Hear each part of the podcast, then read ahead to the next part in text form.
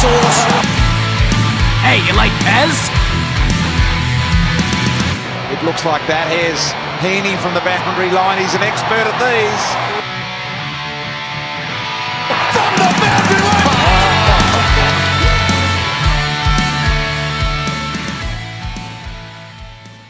Hello and welcome to Behind the Boundary podcast. I'm your host Pez, and you are here for another edition of the Cheeky Pump Pod, where we are going to be reviewing the end of the season, round 18. But we are not going to be putting bets on finals because Source they've done it to us again. There's another week of buys. Hello, guys. Another week of buys. Yes, you and I were talking about this before the show, Pez. The buy before the first week of finals, I don't understand why we do that. Before the actual final series, why don't we do it the week before the grand final, like the NFL do, so that all the players who are playing in the biggest game of the year can get healthy? But, Pez, we made it. We made it to the end of the season, which I didn't think we'd make it at, at, at times during this year.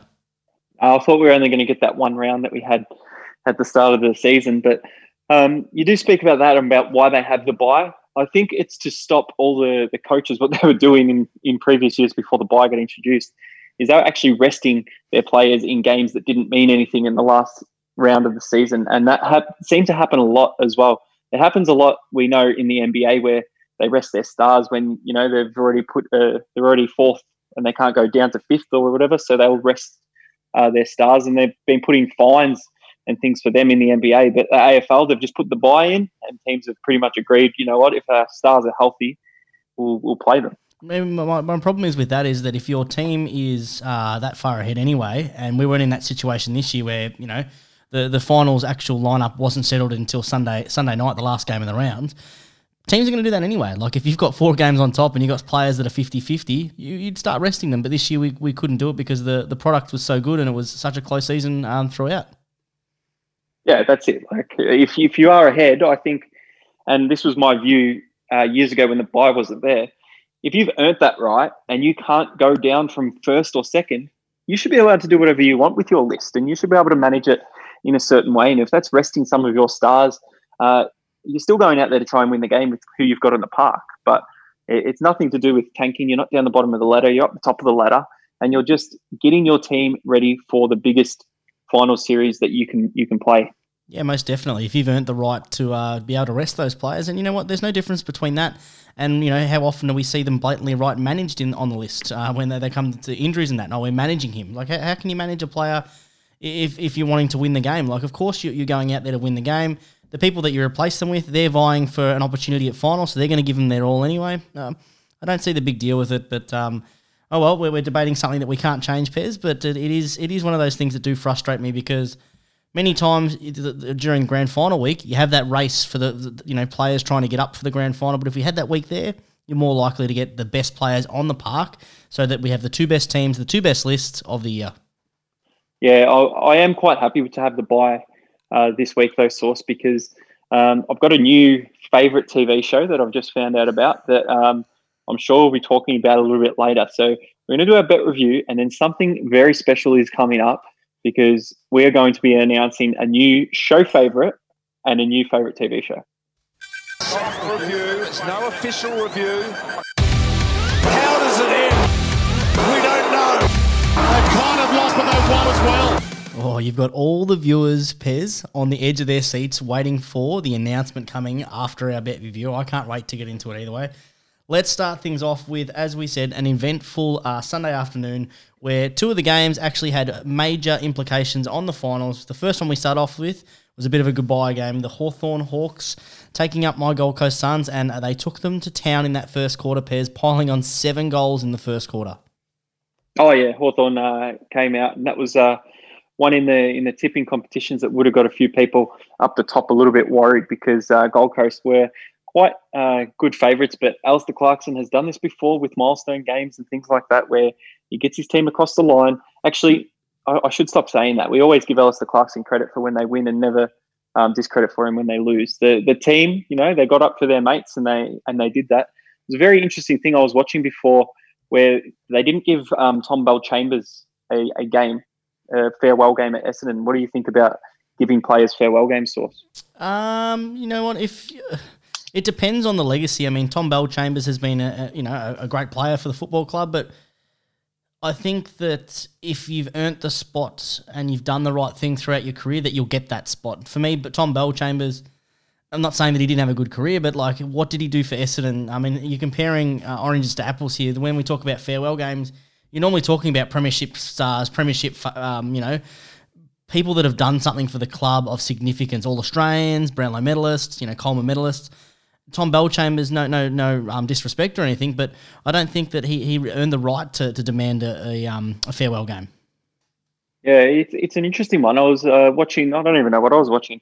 Nick Riewoldt was speaking about it, and he was saying that um, you should give those type of players a, farewell game because it actually builds that culture around the club. And the younger players, you know, you build that excitement around it. It's a dead rubber anyway. It doesn't didn't matter if they won or things like that. So I can see both points of the story, and I'm very intrigued um, to see how some different clubs handle that in the future as well. It's funny because a lot of people say it's a dead rubber game. I don't think it is a dead rubber game because there's a range of things that those sort of games offer. They offer an opportunity to start your you know your next season on, on, on a high. So you know finishing uh, on, not knocking off a team. So for example, Essendon they beat Melbourne. They kicked them out of finals, which you know, end up happening anyway. They start 2021 on that high. It also gives an opportunity to see some of those younger blokes and push for those blokes that are having a contract, offer a contract, and you get a game experience into those younger younger blokes. You've got to weigh up the you know the the mission of the individual versus the mission of the team. Yes, it does build culture, but it's a really tough one. I think you'd have to be. It's very dependent on, on the player, and I think it's there's not a, a, a groundbreaking rule that sort of a blanket rule that goes across everything. Yeah, I think it depends on the club and, and how you're traveling at certain stages and things like that. But I had a bet in this one, Source. Uh, didn't get up. I was very disappointed because my man, Jack Lukosius, uh, usually when he plays in defence, he gets it pretty easily, does the kickouts. He was playing up forward a lot of this game, and they were testing him up as a forward in the last game of the round. Stuart Dew, what have you done? But Lukosius didn't get his 15, only got 11. He got tackled twice in that last quarter. So he, he could have got there in the end, but playing up forward, it's always harder to get those touches. Uh, Tom Mitchell had his 20 and Ben King kicked a goal, but yeah, I did miss out on that one uh, one leg with uh, Jack Lukosius. Uh, no bonus bet, no bonus bonus bet, Pez?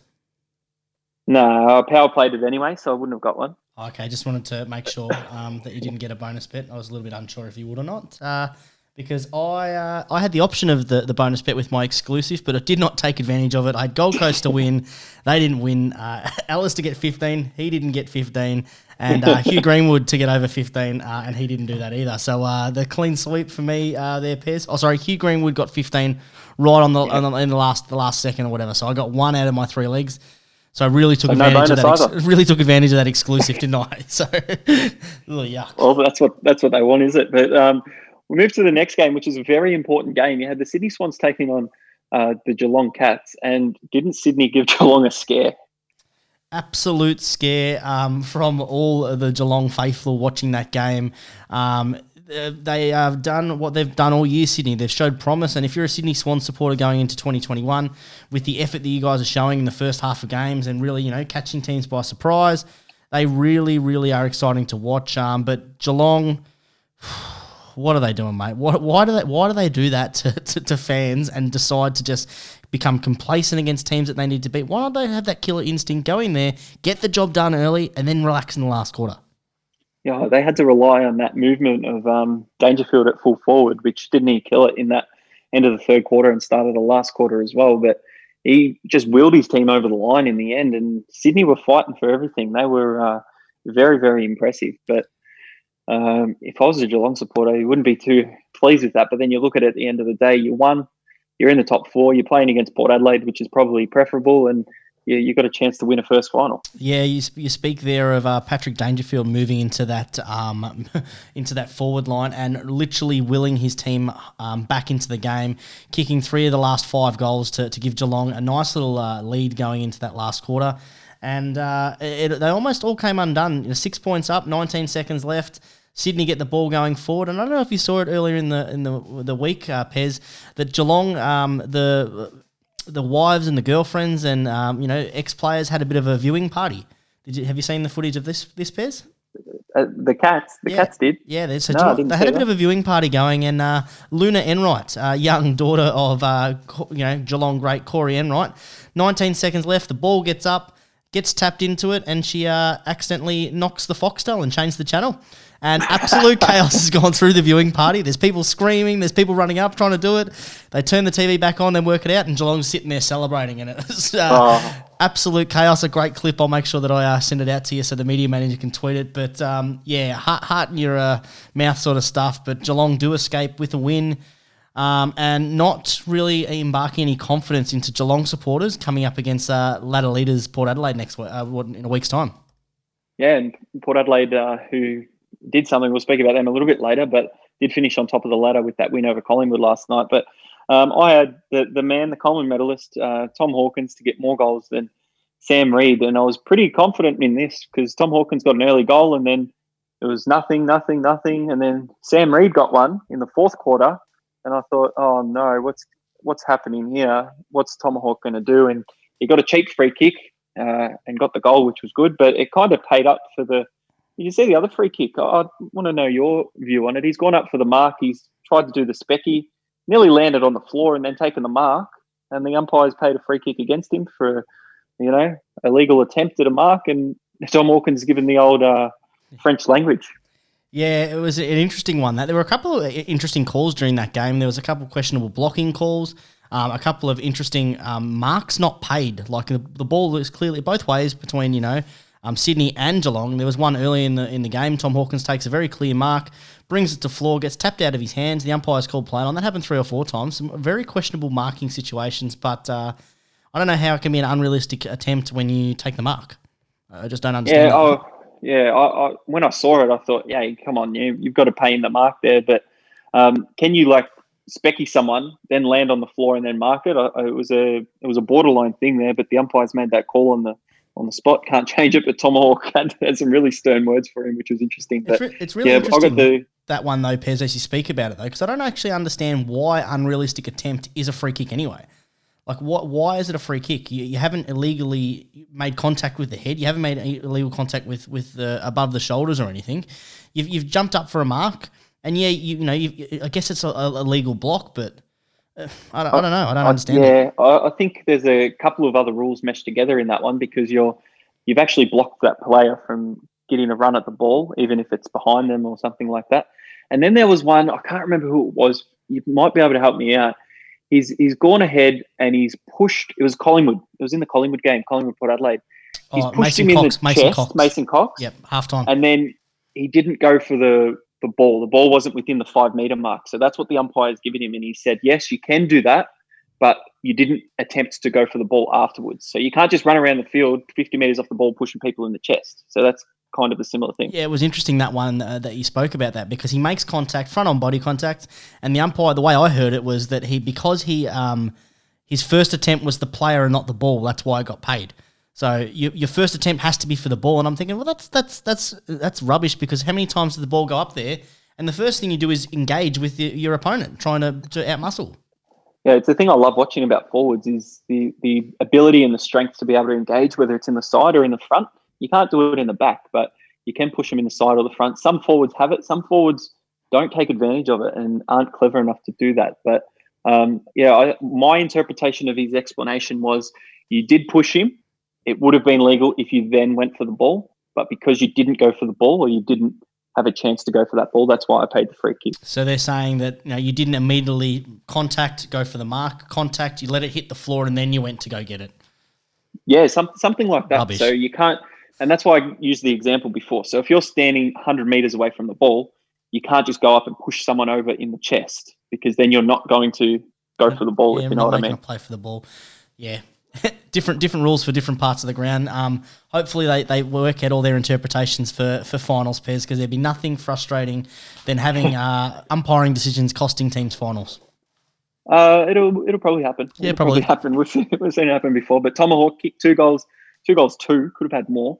Should have had more. So Sam Reid's won for a little bit of a sweat, but that um, bet ended up getting up. Yeah, well, mine, I, I did the same thing in the last game, Pez. Took advantage of that exclusive uh, three game, same leg multi. I had Cameron Guthrie to get 20. He got 19. Had uh, Tom Hawkins to get three goals. As you said, he kicked two, too. and I had uh, Tommy Stewart in all Australian form. He made sure that I got one of my legs. Uh, so he got 22. So again, uh, played the played the same game multi well, uh, exclusive, and uh, Sportsbet um, collected my donation. Another 20 for them. well, we, we got through that game source. Geelong got a top four berth.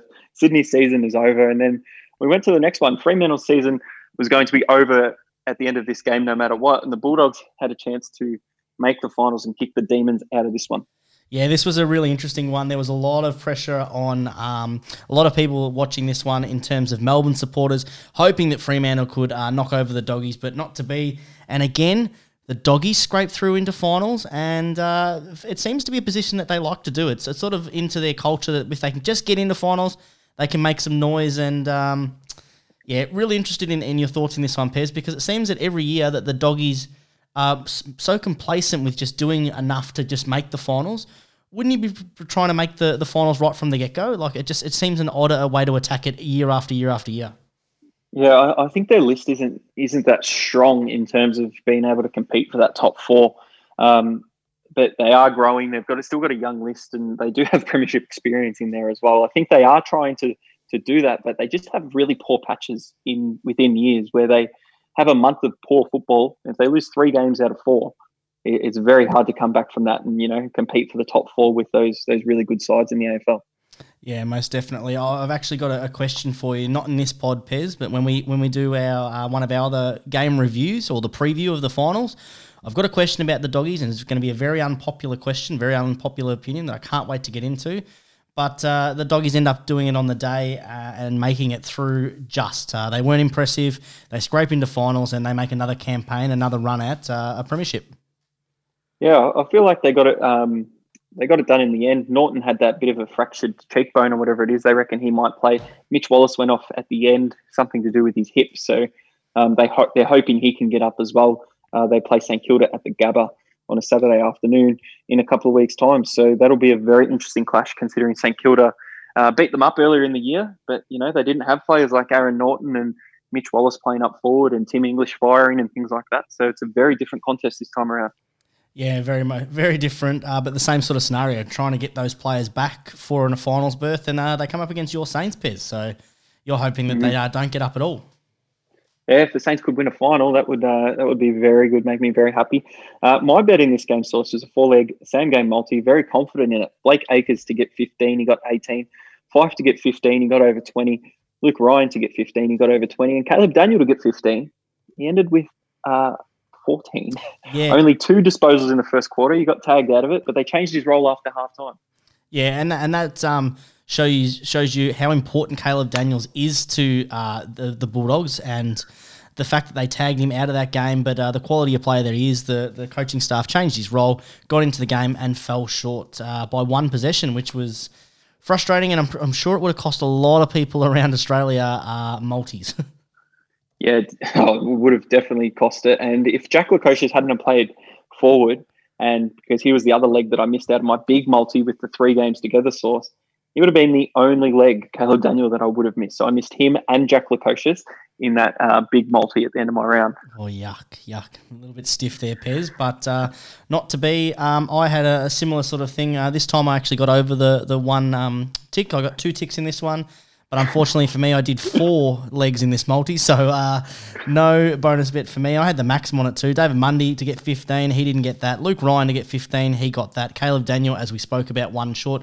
And Tommy Liberatore to get 15, he uh, got that pretty comfortably. But uh, went the old clean sweep on a Sunday. Nothing from all my legs there, pairs. Very disappointing. Yeah, um, not not great. And Mundy, I think, had about eight disposals or something, if I read that correctly. Um, so he was missing the whole day. And then uh, that completes the Sunday, as you said. You moved on to the Monday. You had a bonus bet on. I'd, I had no bet in this one. Um, so you had a bonus bet. Looks like that's a red cross again. Port Adelaide, Robbie Gray. Yes, he didn't kick a goal. He should have kicked a goal. And Travis Boak did have a shot but didn't score. Yeah, a bit disappointing. Um, it's disappointing when Port Adelaide have, you know, the last couple of weeks they've been making a habit trying to get more than just Charlie Dixon to kick goals. They put to bed the rumor of uh, no Charlie Dixon firing, no uh, Port Adelaide win. They were very impressive. They were definitely on a mission, out to prove something. I loved them uh, for value at $1.65 that I picked up in my multi, which means that my multi got up. But uh, disappointing. I had them to uh, to win, and those two goal scorers, as you said, both had opportunities, both great opportunities as well. But uh, again, made absolute benefit of that exclusive and one from three again, Pez. So very, very successful for Sportsbet for giving me the exclusive back, which, yeah. which, should mean that I get uh, another bonus bet uh, exclusive next weekend. Yeah, yeah, that's all right for the finals. You get a bonus bet exclusive. That'd be fantastic. If I could get one of those, I would um, be pretty happy as well. But your multi, as you said, got up, so you returned something there. Um, for the season to date, we both had a negative round in round 18 source, but the good news is we did finish on top for the end of the regular season. Yep, third year in a row, Pez that we've been in the green at the end of the year. Um, actually, all uh, all the seasons that we've done in the podcast, three seasons, three positives so far. Hopefully, I'm not jinking us into the the final series, but uh, yeah, both positive for the year, which is fantastic. Um, do you want to go through your ROI for round 18 and the end of the season, Pez? Yeah, so round 18, stake 225. So follow the rules beautifully there.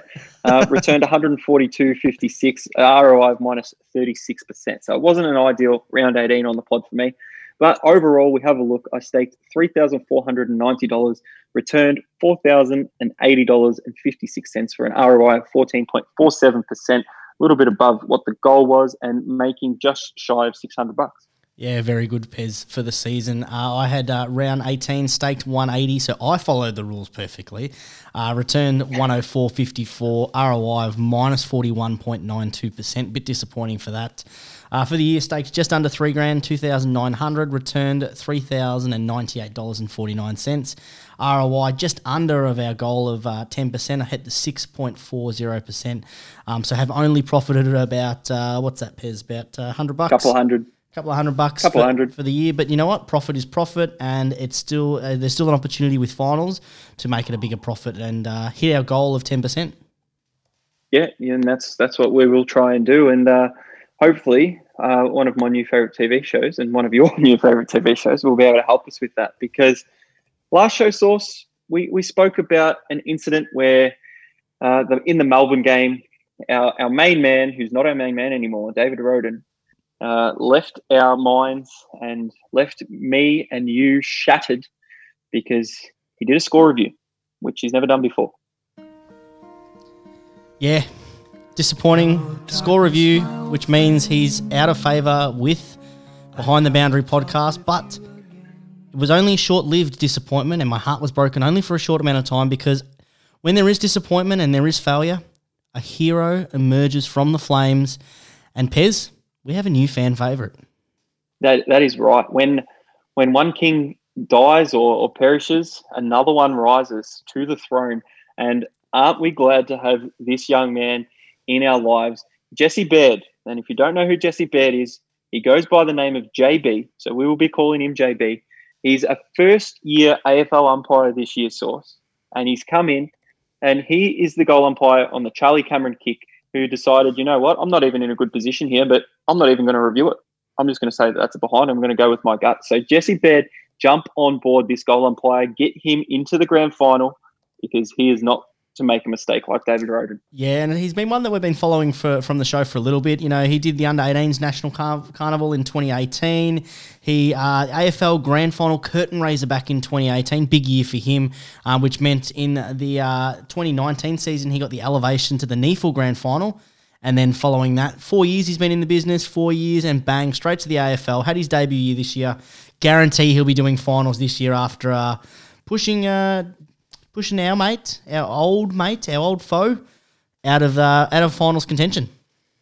Yep, exactly right. Now he he's got to update his article on the on the AFL website because it says that he finds it incredibly umpiring alongside AFL list umpires in Queensland by observing their level of professionalism. Jesse, mate, you don't have to be doing that anymore because you are the most professional goal umpire out there. You, if you were, if he is down both ends in the grand final, I can guarantee there's going to be no ARC review, and I understand that there will be no error at all. No errors at all. And Pez, one of the things that we liked about David Roden was his theatrics, the way that he put on a performance. This bloke was born to be a goal umpire. In his spare time, host of one of your favourite shows, one of our new favourite shows, nice little host, totally wild. Yeah, a bit of Totally Wild where uh, we're going to jump on the YouTube and, and watch watch the Totally Wild there because he is the host and he's been the host since uh, 2015 and he works up in Queensland and he does the little goal umpiring on the side for a little bit of cash and a little bit of fun. Um, because yeah, he is a fantastic host. He does he does things like build uh, build towers out of marshmallows and spaghetti. Uh, introduces different segments and things like that. So if you haven't seen it, jump onto YouTube. Totally wild. Jesse Baird and, and get on board. Yeah, get on early before he goes uh, too popular, too mainstream. JB, our man, behind the boundary first. Get behind our man, JB. That's it. And uh, yeah, he's he's welcome uh, on the show and, and welcome to enjoy a bev with with the boys at the Behind the Boundary podcast anytime. Yes, most definitely. Speaking of enjoying a bev, Pez, I know next week we don't have finals, but the week after we do have finals. And today the AFL announced where the finals were going to be taking place, what schedule we're going to be looking at. And uh, whilst we won't be going through the actual games, we will actually announce what the, the final schedule is looking like in uh, for the first round of the finals. Yeah, well, that's it. It starts on the Thursday night with uh, Port Adelaide earning that home final and they will play the Geelong Cats on that Thursday night at Adelaide Oval. Correct. We go on to the Friday night. We have second versus third. Brisbane taking on Richmond at the Gabba. A nice Friday night time slot for finals where it belongs, Pez. Yeah, very interesting. We move on to the Saturday now. Obviously, not this Saturday because it's the bye week. It's the it's the week to binge watch uh, Totally Wild. But then we go to that Saturday. You've got St Kilda versus the Western Bulldogs, a twilight fixture at about four forty uh, in the afternoon there. Correct at the Gabba, and then we go over to Perth for the eight ten time slot, prime time in Western Australia. West Coast Eagles taking on Collingwood for the fifth versus eighth clash. Pairs super excited to get into that in, in one of our shows coming up next week. Really, really can't wait to do a, a preview of all of those games individually. Yeah, so uh, a couple of shows planned for the bye week and things like that. So stay tuned. Uh, get on our socials at Behind the Bound on Twitter and Instagram and Behind the Boundary uh, podcast on Facebook as well, and you can keep up to date and be notified when they go live. Be notified when they go live, and also you'll be able to get some uh, hopefully nice little clips of our new favourite show, Totally Wild, up there, Pez. And uh, JB, our main man, will make sure that we tag him, and then you can follow along with his AFL journey. And make sure you get on before all the hype starts building for him. Get around him, and if there's a petition or something that someone can create, and we get this man a grand final spot, uh, we're going to do everything in our power to do that because being it doesn't matter if he's a first year player. Joel Selwood was a first year player and did a fantastic job, won a premiership in his first year. So this guy's going to goal umpire in a premiership uh, in his first year. Most definitely, and that would be such an achievement and a rarity in AFL to see a youngin like that uh, take the reins, take control, and um, you know what? When you can celebrate the success of uh, some young AFL players and AFL goal umpires, especially, you make sure you jump on and support that. Speaking of people that we are supporting, Pez, Another announcement from the AFL House today, big one. The 40 man AFL All Australian squad got released. Yeah, got released. Uh, a couple of uh, surprises, like there always is, a couple of uh, snubs, as there always is, and there's always opinions about this, uh, depending on what teams you go for and things. Give us a little bit of details about which teams fared the best. Well, um, as you would expect, teams in the top four fared the best. Uh, Geelong and Port Adelaide leading the ranks with five players each taken. Collingwood and West Coast had four players, and then um, we had uh, a range of other teams getting three players um, Brisbane, Fremantle, Melbourne, Richmond, and the Doggies. Uh, the only teams not to have any players, which you would expect, is Adelaide and North Melbourne. And a bit of surprise, Gold Coast didn't get anyone in there after their um, up and down season. Yeah, so they had a couple of uh, couple of injuries and things, and a couple of inconsistencies towards the end of the year. So no one in that forty man squad, but uh, it's an interesting type squad. I think I read only 10 players that were in last year's All Australian team yep. made the squad. Yep, that's correct. Harris Andrews, Marcus Bontempelli, Dangerfield, Nat Fyfe, Max Gawn, Dylan Grimes, Hawkins, Macrae, Lachie Neale, and Pendlebury. Those players earning um, selection again for since last year. Um, a whole range of players getting their first sort of knock as well. Um, at there, I think I think I read it was 19 players, and 19 players getting their first All Australian um, nod. Well, the All round of round of 40, the, sorry. Yeah, for the squad at least. So it's it's an achievement in itself to get in the squad of 40. It's so much harder to make uh, the 22 when you've got especially with the ruckman, because you've got a bit of uh, a bit of banter going on online with Brodie Grundy missing out, which I I agree with. He didn't have a very good year. Nope. Um, but you've also got Todd Goldstein missing out, who's probably the shining light at North. Probably missed out because he wore the blue and white jumper, but um, I think he would have had a better year than than someone like Max Gawn. So there you go. Yeah, he he he's probably leading the, the list of the snubs. Uh, you know, and, and, if you can call them snubs because it's a forty player list, and you, you, know realistically, if you're not making the forty list, you're probably not going to make the twenty two anyway. But I think that ruck battle is really um, interesting. Hopefully, they don't go with two ruckman pairs because it is between Naitanui and Max Gawn. And you would have to say, in terms of consistency, Gawn gets the job done. But in, in, in terms of impact, Naitanui gets the job done. So it'll be an interesting debate. It'll be one that everyone will be, um, it'll be either this side or this side. Uh, which way are you leaning? Uh, just first, first sort of uh, look at it, Pez. Oh well, i am not really a big Max Gawn fan, so I would lean towards Nick Naitanui. If I if I had to choose a team, you know, to play next week, I want Nick Naitanui team rather than Max Gawn. But is this team on their form throughout the season, their consistency, as you said? What I really like about this um, All Australian thing, it's going to be announced on Thursday in a couple of days' time before the finals actually start. So players' performance in the finals obviously can't um, influence things. We've seen a lot in the NBA.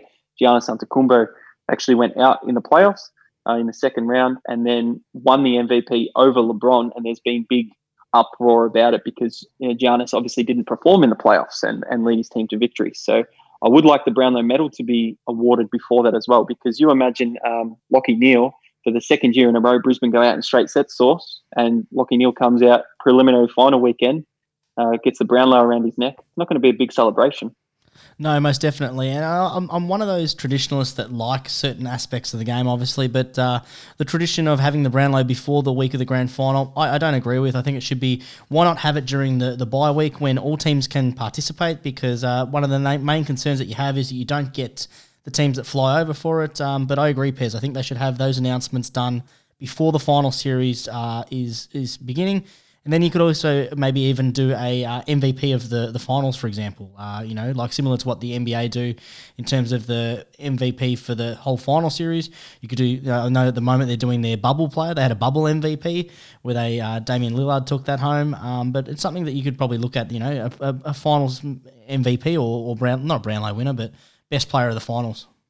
Yeah, it's voted a little bit differently, but they've got obviously the Norm Smith uh, in the grand final, and then they've got player of the final series uh, which is another medal as well. And it, it, depends on how many games you play. So that's something really hard to, you know, have a have a bet on and see the odds because you've got to see is the team going to actually play four games? Is the team going to play three games? What's going to happen with that? So there's a couple of other things involved with that. Yeah, most definitely. Um, speaking of players that probably aren't going to get a game, we did mention those snubs from the 40 man squad. This team isn't playing a, uh, a game, it is a hypothetical. There's always massive debates about the, the players that are, that are listed, but some of the, the standouts are snubs that I, I sort of, uh, uh, my attention goes to Stephen May, Adam Saad, uh, Mitch Duncan, Todd Goldstein, Luke Parker, Sam Collins, and Jarryd Lyons not making the 40 man squad. Anyone with one pairs that stands out as uh, probably should have got the nod? Yeah, Jarryd Lyons, uh, absolutely amazing season, consistent season uh, in the midfield that you know finished equal equal atop on the AFL ladder with the amount of wins, just didn't get there on percentage. Um, had an absolutely fantastic year since coming across from Gold Coast, and I think he's one of the main ones. Uh, Steven May, I don't think has the biggest impact uh, on his team. Yes, he, he he does well and gets his opponents, but I don't I don't feel his impact is is enough to to give him a forty man uh, nod over the other defenders that are there. So, uh, yeah, I don't agree with that one, but uh, Jarryd Lyons definitely. Yeah, I was sort of tossing up between uh, Adam Saad. I thought he had an amazing season, but it's hard when you don't make finals, you don't win as many games. Same with Luke Parker. Luke Parker had a, a real amazing season, um, definitely accumulator of the football. Really surprised with uh, our man Sam Collins not making the list, Pez. Um, he he kept a, he had a really really great season and kept a lot of um, big forwards, big names, um, goalless and it wasn't up until he played Richmond and he got a little bit of a a uh, unfair little whack to the ribs, a little rib tickler that he sort of form started to decline a little bit. Up until then, I think it was he'd only had one goal scored against him for the whole year. So really, really surprised he didn't make the the All Australian list. Yeah, so there's one. You, you did speak about Saad. Now, Saad can be a really damaging player, probably going to leave Essendon, uh, in my opinion. But there's other players you've got to think, yes, they're a great player, but are there other players that are better than them or have better seasons than him? So you've got other players playing the same position. You've got Brayden Maynard, who had an absolutely amazing season, apart from a couple of missed kicks uh, the other week. Uh, Andrew Gaff can probably run off that half back line or on the wing. Darcy Byrne Jones off the half back there, and I'm, I'm surprised and actually glad that Brad Sheppard's been recognised as well in the in the 40 man squad because a, a Western Australian player that doesn't get spoken about a lot, but he's a high quality talent. Yeah, I think uh, most definitely because the the media scrutiny is this year across um, not just Victoria that we are starting to notice a lot of those other players as well. Um, it's you know I'd be interested to see the stats, but there are a lot of players there that you wouldn't normally expect to get the nod, and you are correct. Players like Nick Haynes got the got the nod, you know, one of our fan, fan favorites. Um, but playing for GWS normally probably wouldn't get the look in. Um, as you said, you said Sheppard got a got a look in, Taberner, all these um, you know West Western Australian football players, interstate teams, Gaff, Ryan. Um, it's really good to see them getting that rec- recognition um, for, for their achievements because they have been absolute standouts this year. Yeah, and it's a really good team. Uh, another big shout out to uh, Jordan Ridley, won the Essendon Best and Fairest and named in the 40 man All Australian squad. So uh, it's a really, really good uh, pickup for him. Unfortunately, he does play for Essendon and haven't won a final since 2004, as we've uh, had on our Essendon Trivia show. Essendon Trivia show, show. and it's funny, Pez, since we've had that that uh, question on the trivia about who was the last team that they actually beat, I've heard that question so many times, and every time I'm like, Melbourne. I know it, Melbourne. Melbourne yep. was the last time they beat. but uh, it's good to it's good to, to have that little bit up your sleeve. But uh, congratulations to all the players who did make the 40 man squad, and hopefully um, the 22 man squad doesn't have too much controversy. And um, there's only a few players there that I could actually say that I don't think really deserve it. So I'm glad that um, most of those players will make it, and I'm sure that all all five Geelong players will make it. So I'll be happy with that. Oh, possibly. I think Menegola will spot him in on a, on the interchange bench or something. Guthrie will be there in the middle. Dangerfield will be there somewhere. Hawkins is obviously the full forward, and Blicavs has had a pretty good year. So see who he goes against. The Harris Andrews is probably going to get the main role there in defence, but. Jack Gunston's done well with sneaking into that 40 man squad playing for Hawthorn, hasn't he? Yeah, very interested with that one. Uh, I'm not sure where that one sort of popped in there. I think it was just the old habit of um, Hawthorn needed a player in there, so they just gone the old, yep, uh, he's a, normally a walk up start most other years, but uh, very interesting that one. I can't see him making the 22. No, he won't make the 22. It would have been amazing if they misclicked and just said, oh, we've got to pick someone. Oh, Luke Breust is a pretty good player who only played about five games for the season. That would have been good. Yeah, most definitely. Speaking of picking Pez, what we will do is we will put together our own sides and put them out uh, on our Twitter. Make sure you jump on our Twitter at Behind the Bound uh, for all our exclusive bets, our looks, and also also our exclusive um, All Australian squads. So uh, you won't oh, lose. Oh, anything. you've given me a task to do, huh? Have you got some got some homework, mate? Got some homework? Uh, you doing anything this week? So rules have to be uh, obviously from the forty man squad. We can't just be putting in uh, yeah, well, in randoms. 40, 40 man squad, and um, I don't know about you, Pez, but I'm a bit of a traditionalist. They need to have, they need to be playing that spot. I don't want any of this business of having seven ruckmen in the team. I don't want to be. You can't play Tom Hawkins at uh, full forward and then have Taberner coming off uh, at the you know in the midfield. So make sure that you stick to the positions, please. Well, for me anyway, I think that I think that's the way it should be working. Look, there's a 40 man squad. The rule is I've got to make 22 players, so I'm not going to listen to you. I'll do whatever I want. You're going to have 22 midfielders. and they probably beat the team of uh, Ruckman, wouldn't they? Well, that's that's that's stupid. of course they would. but uh, try and try and stay to at least the that the the area of the ground that they normally play in Pez. So area of the ground. You could put a couple of midfielders. They always sneak him in off half back uh, and half forward as well. Because uh, like Travis Boak, for example, he's kicked a few goals this year, so you could sneak him in on half forward flank. Yeah, same with Patrick Dangerfield. But uh, Nick Haynes, there's nowhere he's playing except for off that back line, mate. He's making my squad. Guarantee it. Is he? Uh, Actually, no. This, this, we'll year, this year hasn't had a good. This we'll year hasn't had a good year. we'll see what's nuts happen, but uh, yeah, very good. Um, we summed up our season. We're in the positive, so we're all up and about, ready for the final series. But make sure you do jump on board. Totally wild this week while the, there is no footy, uh, and follow along at behind the bound. I'm Pez. Peace out. I'm still Sauce. We'll catch up next time, guys. If you are, oh, we're not having a punt though, Pez, because we are having a week off. Make sure you stay safe during the week off, um, and we'll catch up next time. No, no!